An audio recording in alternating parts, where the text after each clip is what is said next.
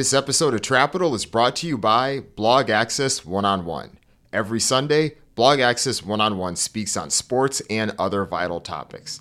Hear in depth discussions that break down recent and new sports stories. Listen and subscribe to Blog Access One on One wherever you listen to podcasts or on YouTube by searching Blog Access One on One. You could also follow them on TikTok, Instagram, and on Twitter by searching Blog Access One on One too. I wanted to tell the story through characters, through people, not just, you know, you can run down the discography of all the amazing Atlanta musicians, right? You can go through the label history, read the reviews, but I always want to sort of pull back like who's behind these people? Who's behind that person? So that's why I think, you know, mothers were huge, fathers, you know, friends, people who were around these artists growing up. I wanted them to be human characters and I wanted the side characters to be as big of a part as the famous people because I think they're as crucial to the equation.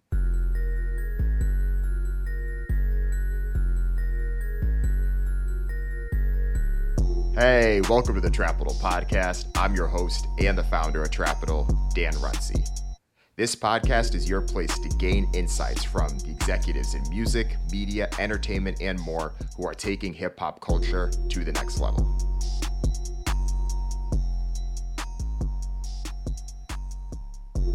Today's guest is Joe Coscarelli.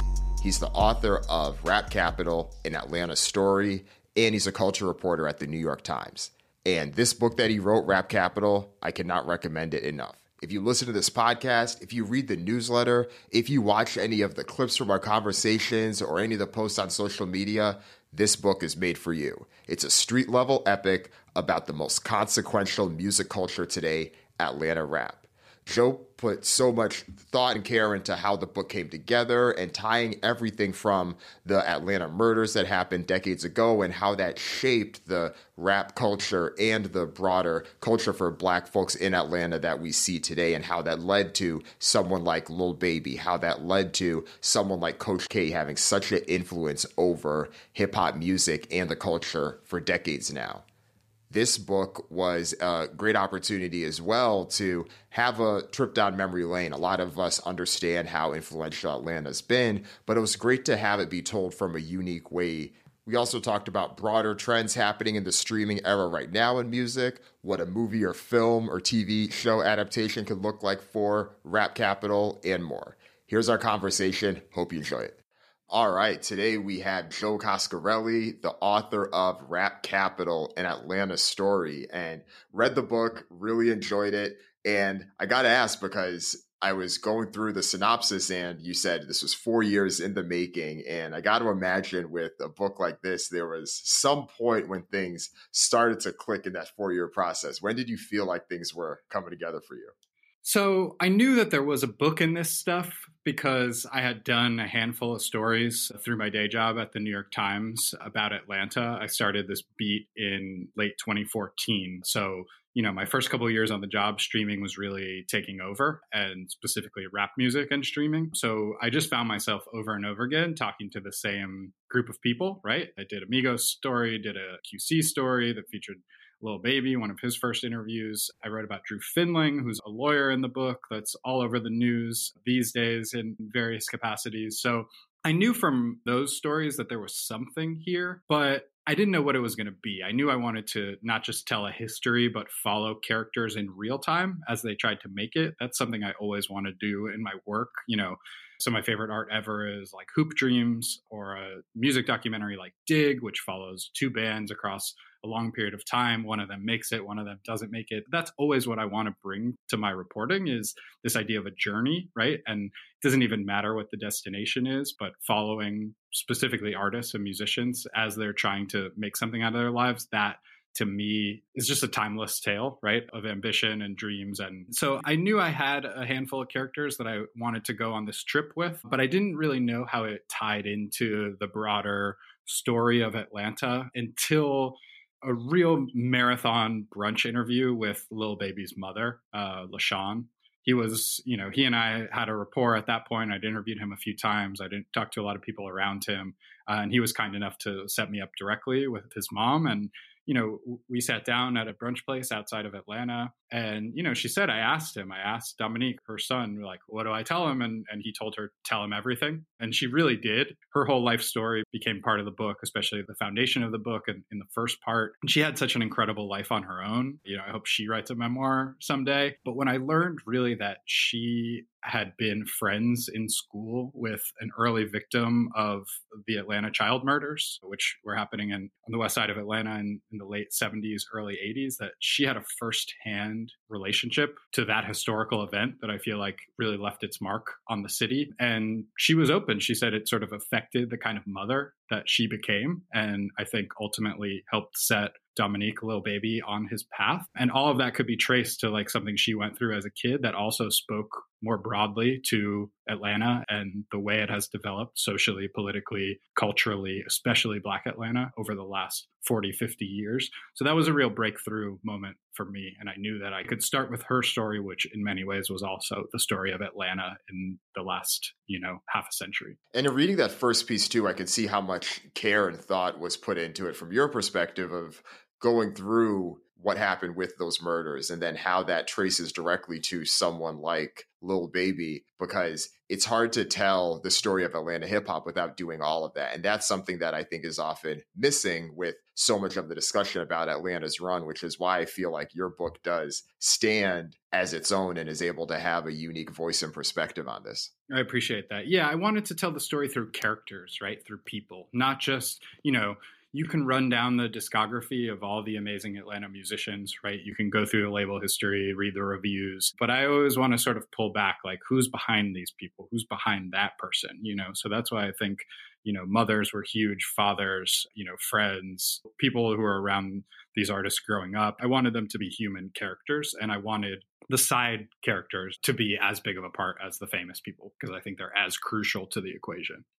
And of course, Lil Baby is one of the central characters. Another one is Coach K, who's one of the folks leading up quality control music. Why was it important for him to be a central character in this too? So, Coach K is amazing because you can tell basically the last 30 years of rap music only through his career, right? When I said I wanted to be able to trace characters, back through the years to artists and eras, like Coach has seen it all, right? This is a man who was passing out church fans to promote Pastor Troy and the congregation in the mid 90s. Then he goes from that to representing all these producers who were, you know, crucial to founding the trap sound, someone like Drumma Boy. And then he's working with Young Jeezy, right, as the snowman mythology takes over and you know, Def Jam South and the explosion of trap music on a national scale, coaches behind that, right? You know, there's a moment I talk about in the book where they put the commercial on the radio, right? In Atlanta when the Jeezy's mixtapes Trap or Die are coming out, right? And it's all traps closed today, like national holiday. You know, like these are the things that coach was cooking up behind the scenes then he works with Gucci Mane, right, who was blood rivals with Jeezy. And then that brings you up to the present day. And in 2013, he and P, his partner, Pierre Thomas, they found quality control. And then they have Migos, right? And then they have Lil Yachty, and then they have Lil Baby. And through Coach K, you could talk about every single one of those careers and so many more that he was on the periphery of, even if he wasn't the main executive or manager involved. So I just think, you know, there's nobody more crucial to that ecosystem at this moment and through the last couple decades than Kevin Lee, Coach K. Yeah, and I think one of the things that stands out about their run too is that it wasn't just one artist and they faded and rose with that artist. I think that's what we've seen a lot in the streaming era, frankly, from a lot of the record labels that have rose up they had the runs. And even when one star started to fade from a group that was the hottest group in the moment, they had others that came through, and you're seeing that infrastructure. And I feel like that's one thing that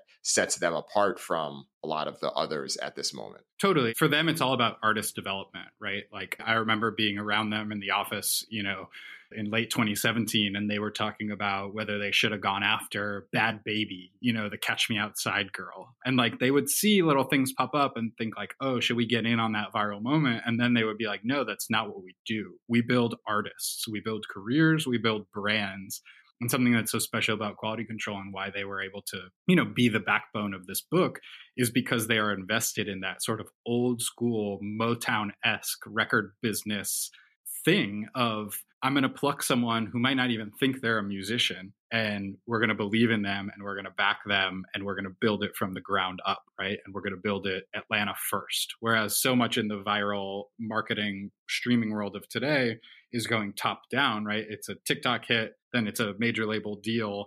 And this person's probably never even played a show before. They're still very invested in the grassroots bottom up approach. And I think that's worked for them so many times now that the playbook is, you know, you can't deny it.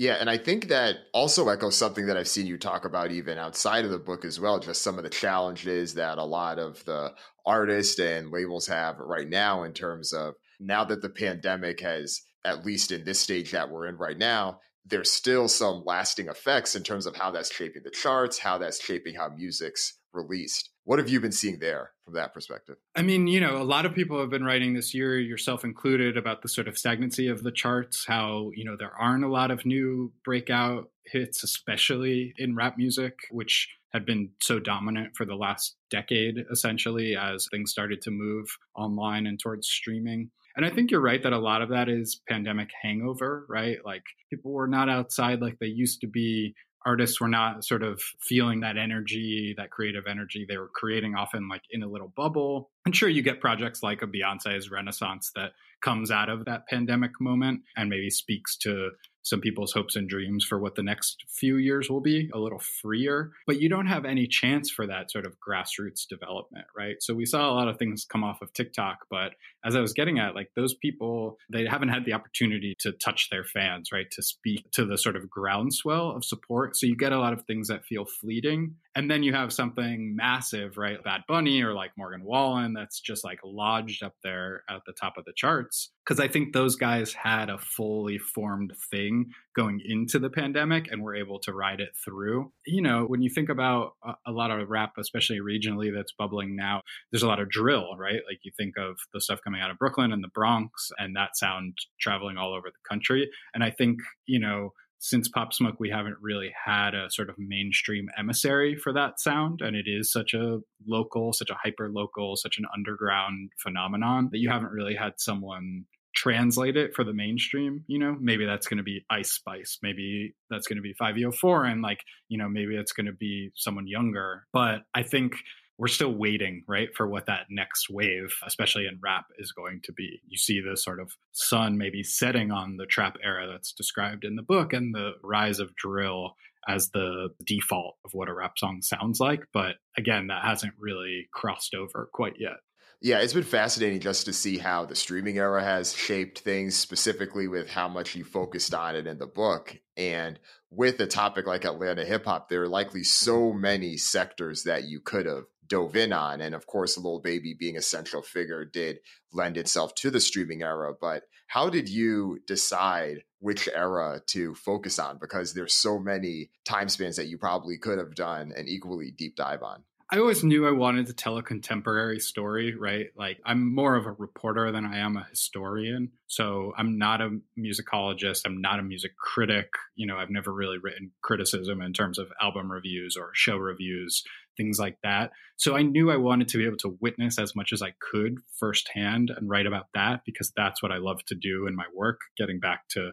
this idea of you know being a fly on the wall for someone's journey for someone's rise for someone's fall even. So it was always going to be contemporary right? And i feel like you have to tell a little bit of the history right? You have to talk about freaknik. You have to talk about OutKast and the dungeon family and LaFace records and so so def to be able to get to this moment. But i think for me like I'm not someone who writes about music nostalgically. Sure, I love the stuff I grew up on, but I'd rather look forwards than backwards. And I think character wise, I just want to stay with the cutting edge, right? I want to see what's next. I want to see who's changing things, who's, you know, who's moving things forward. And that's just what I seek out in my life and in my job. So I think it was always going to be as contemporary as possible.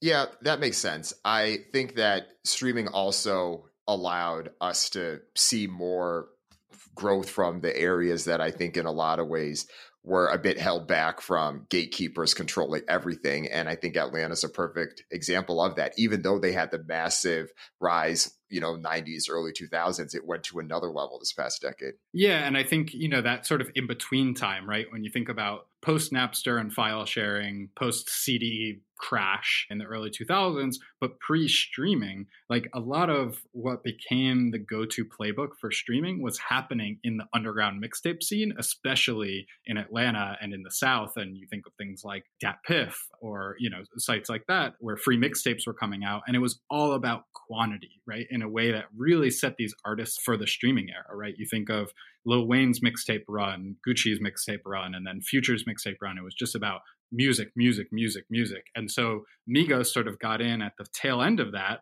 and they release, you know, whatever it is, five, seven, ten mixtapes before they put out a proper debut album. And then when they finally hit with something like Culture, their second proper full length, the world had finally caught up to them and the rest of the Atlanta artists. And yet there's this whole group in between that gets left behind, right? Like I'd love to read a book about Travis Porter and Rich Kidz and, you know, these Atlanta rappers who were really like laying the groundwork for a lot of this, even like a Rocko or, you know, early career future. Like these guys, I think if they would have come out once Spotify was as big as it is now, they would have been huge national and international stars. And instead they sort of get caught in this in between zone. So, you know, I think I love to see when art lines up with the technology of the moment. And I think these Atlanta rappers were in the perfect place at the perfect time to take advantage of that explosion. Yeah, I agree. And then even reading it too and thinking about this conversation we're having, so much of you framing this as you're a reporter, you're capturing what's happening contemporary and given the insights and the things that people are sharing with you, the amount of trust that you were needed to develop with them. And we talked a lot about the aspect of race and how that plays in. How did you navigate that yourself as a white man and trying to tell this black story and making sure that you're capturing it in the best way possible? Yeah, you know, obviously I thought about this a lot in the reporting and the conception of the book, certainly in the writing and the editing. Like, I think the job of any journalist, right, is to be like a respectful, humble, open minded guest in other people's worlds, right? And to be well aware of what you know and what you don't know. Like that goes for when I'm interviewing a female artist, a trans songwriter, a reggaeton star. I think like to navigate spaces where you're not an insider, like it's best to come prepared and engaged and curious. Like I did my research, I knew what I was talking about to the extent that I could, but I also was eager to like defer to people who are the experts, right? I made sure that everyone from artists to managers, family members, like they knew that I wanted to take whatever platform I had with the book and with my work at the New York Times and sort of take their work seriously to shine a light on it and recognize it as important as it is, right? This cultural product that has this immense influence and impact. So I wanted to really preserve these moments to the best of my ability for the history books. And I think that my subjects got that right away. You know, I don't think it took a lot of time for them to spend with me to see that I was really dedicated in that mission, that I was going to be respectful of their time and space, interested in the work that they were doing and the lives they were living. And then like your credibility travels, right? One person can vouch for you with another, you know, with a collaborator, with a family member. And I just wanted to just defer to them and their experiences. And I think I took that with me in the writing of the book. You know, of course, there's analysis, there's observation, but I really wanted people to speak for themselves. The book is very quote heavy. I really wanted to capture people as they are, do an accurate portrayal of what it is they've been through. Hopefully, I think the quality speaks for itself, but I wanted to, you know, give these people whatever spotlight, whatever platform I can offer, and then tell the truest version of how they relate it to me. Yeah, I think that's the best and the most fair way to do it. Along the way, though, did you receive any pushback or any type of challenge as you were doing this? There's very little. I think I'm fortunate enough to you know, have an institution like the New York Times behind me, I think, you know, people take that name seriously. It opens a lot of doors, whether or not I was a good reporter. And I think when you can open the door and then when you show up, you're thorough and you're accurate. You know, I'd written a lot about these people before the book. I think that the trust just grows and grows. And I was also finding people really at the beginning, right, of their careers in a lot of cases. Like Lil Baby, like, you know, he may not be able to spell my last name, but he knows that I was that guy with him listening to his mixtape tracks as they were deciding what was going to be on, you know, his second, his third mixtape. And he's seen me for years along the way supporting that journey, you know, engaging with the work, like I said. And, you know, meeting people at the beginnings of things, they remember, right? Who was there with them and who was supportive and who got it. And I think that that went a long way for me with my subjects.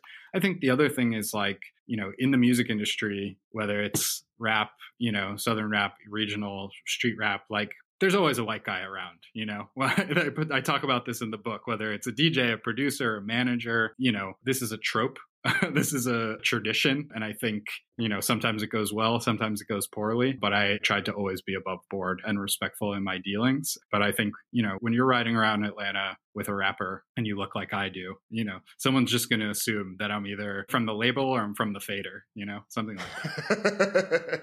Exactly exactly.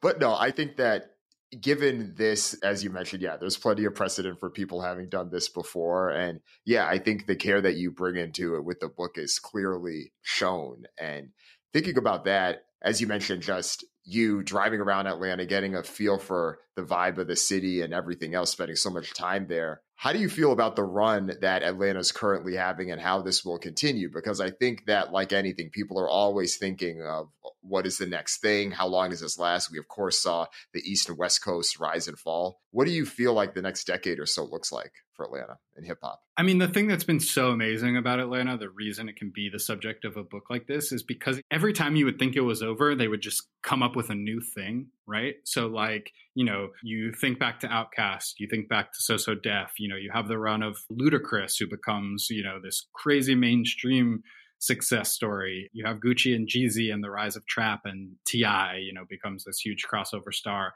And then you think that that's over. And then you have Crunk and you have Lil Jon and you think that's over. And then here comes Waka Flocka Flame coming up from under Gucci.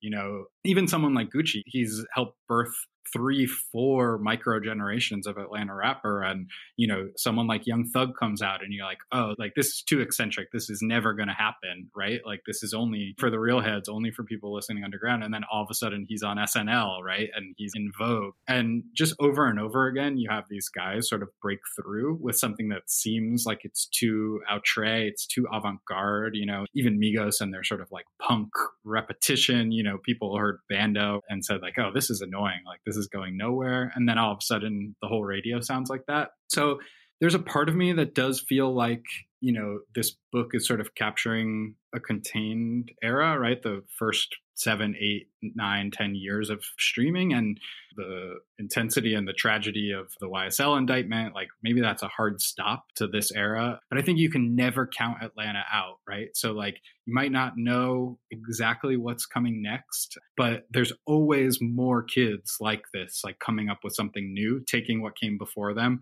putting like a twist on it, and then all of a sudden it's on the radio, right? So like even me, like I see like a real post Playboy Carti, you know, sort of experimental streak in a lot of these rappers. I think there's some drill influence coming into Atlanta. And I don't think the next generation has really revealed itself yet, but I'm very confident that based on the infrastructure that's there, based on the amount of talent, the artists who call it home, both from there and not, like I really think there'll be another wave. And there's just always another wave in a way that even New York, you know, has struggled to bring the championship belt back that many times, you know. But I think, you know, Atlanta's regeneration has always been sort of its calling card. Yeah, and I think one of the things that stands out about Atlanta too, and this is a bit of a, a, sad way to frame it, but they've been able to withstand the jail time or the charges that happen for a lot of the rappers that are in their prime. Of course, we saw that happen with the West Coast in the 90s, Death Row, and you know everything with Suge Knight and Tupac.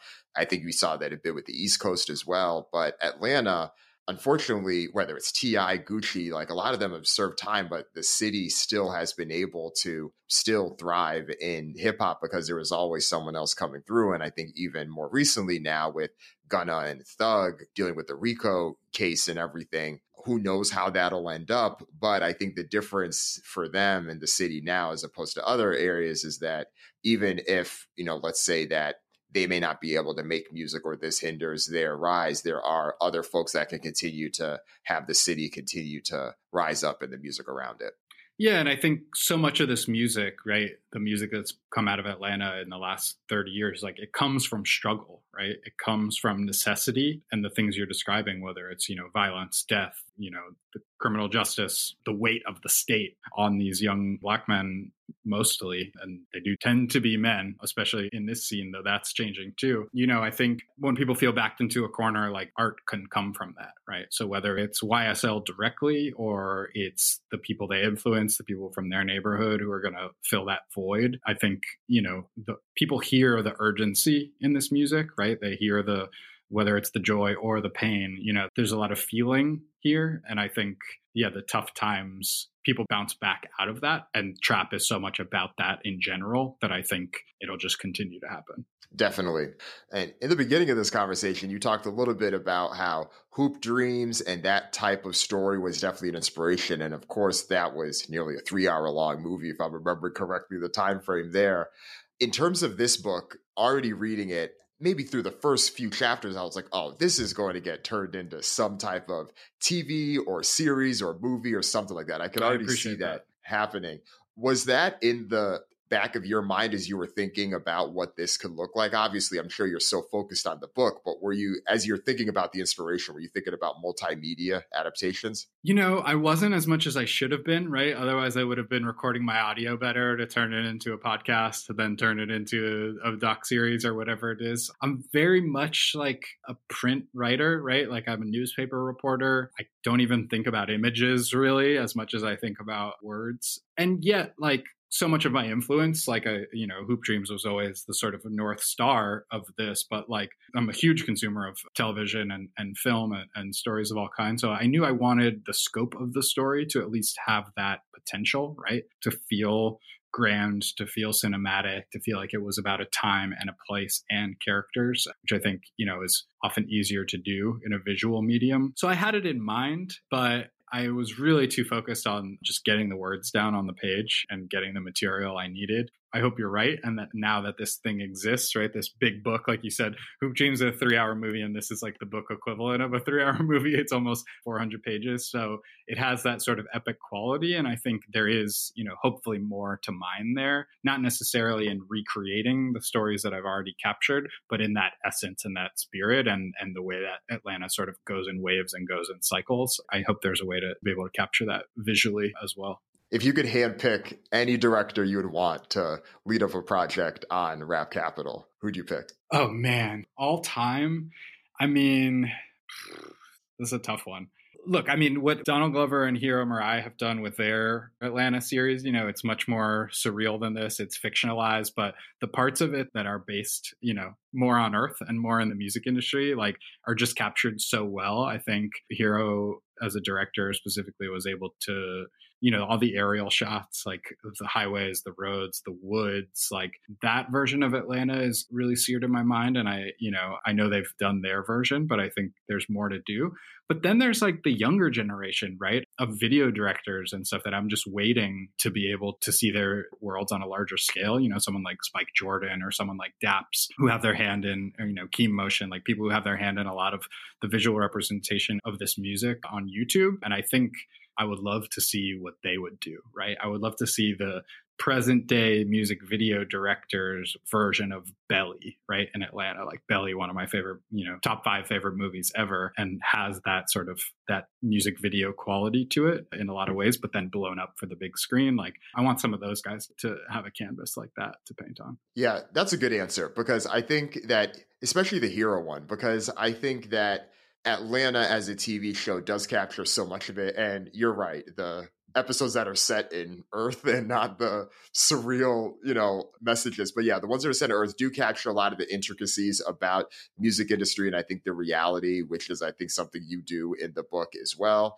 I also think that some of the newer music video directors too, just given the world that they're capturing, do so much of that well too. And I think having that is key because of course some of the more established names have a picture of Atlanta, but it may be more relevant to that, you know, LaFace era of Atlanta, which I while agree. very impactful, isn't what your book is about. Yeah, I think there's a new wave, right? And the people who are responsible for the iconography of this wave, you know, even the crazy run of Young Thug videos. I think the director BLB is that his name, you know, just super super surreal sort of dream world stuff but i want to see what those guys can do with the present day given the budgets you know if they were given a, a hollywood sized budget instead of a rap video sized budget.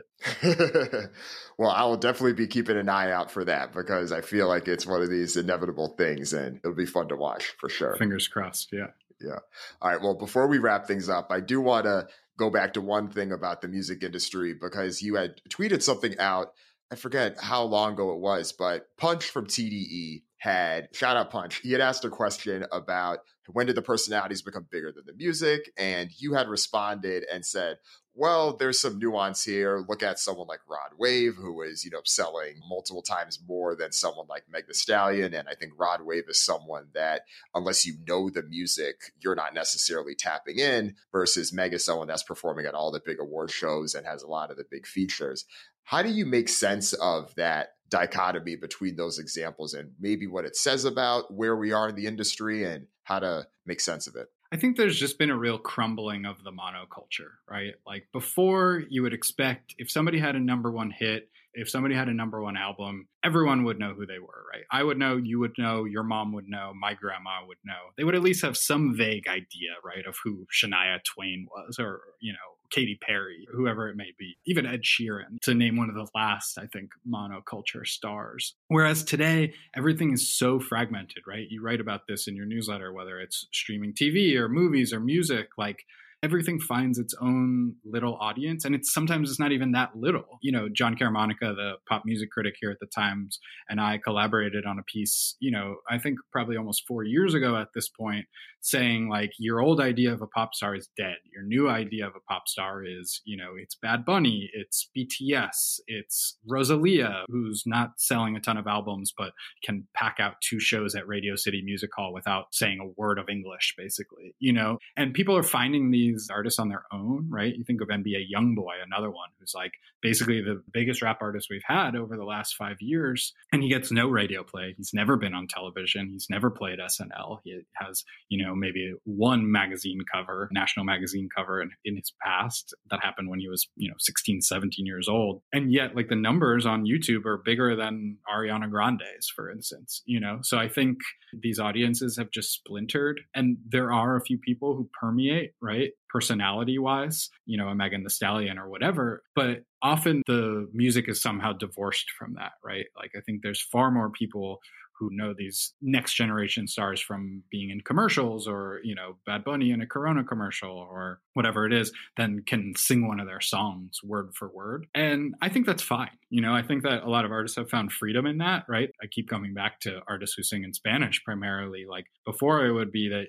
to cross over you had to change right? You had to start singing in english at least somewhat like a shakira or whatever it is. But now that's no longer a prerequisite because your audience is going to find you on Spotify. They're going to come to your shows. They're going to buy merch. And even if you're not getting played on Z100 or, you know, top 40 radio, you can still have as much of a footprint. It's just not in that same everybody knows the same 10 people way, you know.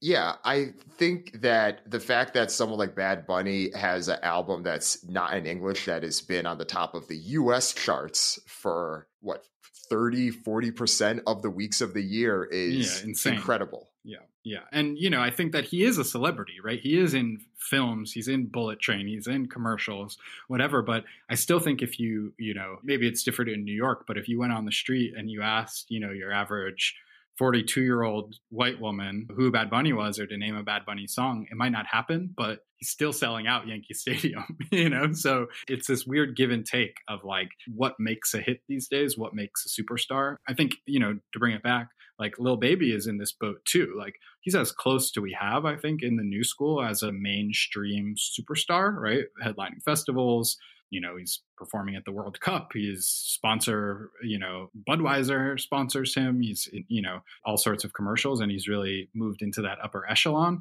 But he's still not a celebrity, right, in the way that a Fifty Cent or a Jay Z is to everyone. But he is to a certain generation. So it'll be interesting to see if he can sort of push past that last barrier and become a household name. But he doesn't need it right? He doesn't have to be a household name to be the biggest rapper in the country. Right. I think the part that I'm really fascinated by too is how this separation of yes, you can be someone that is more known for personality than music, how that will translate to the labels they're signed to, which of course are in the business of people actually streaming and listening to your music, and they're not necessarily in the business of selling personality or selling brand deals, right? Like they're not getting the Pepsi deals, or they're not like that's Pepsi doing that. You know what I mean? Yeah. So it'll be interesting to see what that looks like because obviously I know that there are legal challenges and transgressions of maybe why someone like a Rod Wave or like an NBA Youngboy may not be getting asked to perform at the Grammys, right? Like I think that's pretty easy to understand. Or even someone like a Summer Walker, who I think that does very well from a streaming perspective, but think, you know, personally just right. isn't the personality type to want to be all out there. Right? Yeah, has no interest in being a celebrity. But I think it's almost healthier, right, for some of these artists to be able to say, like, I've seen what happens on the fame side, and I don't want that part. I just want to make my music and play for my fans. Like, I think that's becoming maybe more and more of a possibility where you can speak directly to your fans and not have to play the game, right, with the gatekeepers that might not actually be turning into anything at this point other than mind share. So, uh, yeah, there's a lot of different kinds of stardom right now. And I think like the cult star, the like mass cult star, uh, Tyler the Creator, you know, the way he built up his career. You've written about this over so many years. Like he doesn't have a smash hit. He doesn't have an old town road, you know, or a call me maybe or whatever it is. He doesn't have that defining record or pop cultural moment. He just has years and years and years of solid growth. Uh, people respond to that, and that you can pack arenas on that just as easily as you, and maybe even more effectively than you can on the back of one or two massive hits. Yeah, definitely. Yeah, definitely now for sure. It'll be fascinating to watch, and I'll be looking out for your continued reporting and thoughts on this. Yeah, such a fascinating time in the industry. But Joe, it's been a pleasure, man. Hey, if anyone listening, if you are a fan of this podcast, believe me, this is a book I can't recommend it enough. You'll enjoy it. But Joe, for the folks listening, where can they get Rap Capital? Rap Capital, an Atlanta story, out October 18th, available wherever books are sold, Amazon, Barnes & Noble. Get an audiobook, should be out soon, your local bookstore. Yeah, hopefully you'll be able to find it. Rap Capital. Thanks so much for having me. Awesome. Thanks for coming on and great work This again. was really fun. Thanks. Really good. If you enjoyed this podcast, go ahead and share it with a friend. Copy the link, text it to a friend, post it in your group chat, post it in your Slack groups, wherever you and your people talk, spread the word. That's how Capital continues to grow and continues to reach the right people. And while you're at it, if you use Apple Podcast, go ahead, rate the podcast, give it a high rating, and leave a review. Tell people why you like the podcast. That helps more people discover the show. Thank you in advance. Talk to you next week.